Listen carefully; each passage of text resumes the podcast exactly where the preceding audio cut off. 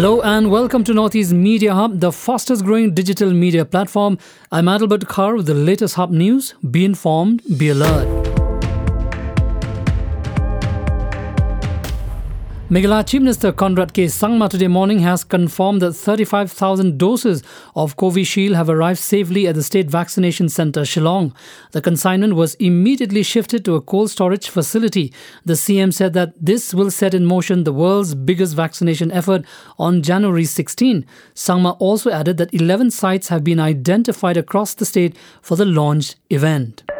William Nagar Civil Hospital in Meghalaya's East Garo Hills district has bagged the first position under Kayakalp Award the Ministry of Health and Family Welfare had introduced the Kayakalp Awards in May 2015 to promote the higher standards of cleanliness, hygiene, and sanitation in healthcare facilities of India. The award is given to district hospitals, subdivisional hospitals, community and primary health centers, and wellness centers that adhere to the higher standards of hygiene and sanitation. William Nagar Hospital had backed the second position last year. After losing to Manipur in the first match, the Meghalaya cricket team came out strongly against Mizoram at Guru Nanak College Ground, Chennai. The team scored a massive total of 230 in the full 20 overs, which is against the highest score by the team in the T20 format. The captain Puneet Bisht and Tiwari were the highlights of the innings.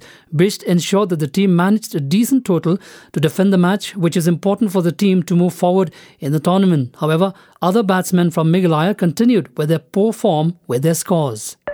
The Income Tax Department has conducted raids in 29 locations in Assam against medical practitioners and their involvement in disproportionate asset case.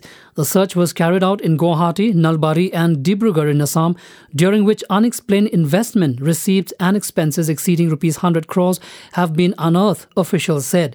The main allegations against the groups were that they had grossly understated the medical receipts both in their individual capacities and the turnovers in their hospitals or nursing homes, diagnostic centers, and pharmaceutical businesses. According to sources, these medical practitioners engaged in out of book transactions. Many documents and cash receipt slips were found which highlight the hugely suppressed turnover in the case of medical professionals and their hospitals and clinics. A 15 year old deaf and mute girl has been allegedly gang raped in Bihar's Madhubani district. Police today said that her eyes were impaired with the blunt instruments that she could not recognize the culprits. The girl is said to be in a critical condition and both her eyes were damaged, but it is not yet confirmed if she has completely lost her eyesight, doctors attending to the girl said.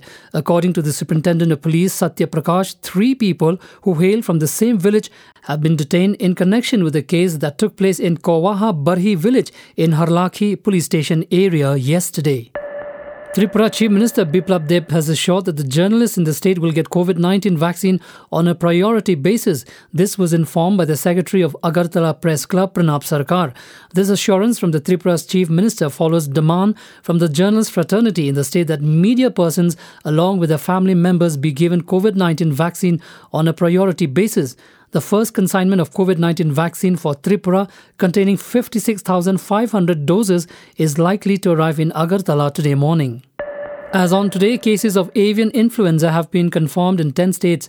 Further cases of unnatural mortality of birds have been reported in Ganderbal district of Jammu and Kashmir and four districts of Jharkhand. Yesterday, a VC was organized under the chairmanship of Secretary DAHD and was attended by representatives from 17 states.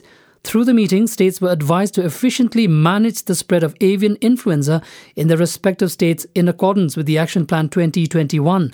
To deal with the situation, the states were asked to coordinate with the Department of Health and Forest and sensitize them about the issue. Northeast United FC have sacked the Spanish head coach Gerard Nus, citing contrast in the team's current tactics and the club's philosophy and vision. The club has made their official announcement in Twitter yesterday after a hard-fought match against Bengaluru FC, which has ended in a draw. Meanwhile, Khalid Jamil has been appointed as the interim head coach of Northeast United FC. Northeast United FC decided to part ways with Gerard Nus after just 11 matches in the ongoing 2020-2021 season of the Indian Super League. Thank you for listening to Hub Podcast. Follow us for latest news and updates at www.hubnetwork.in. For promotion and publicity, write to us at info at hubnetwork.in. Thank you, Kublesh Shibon Mithela.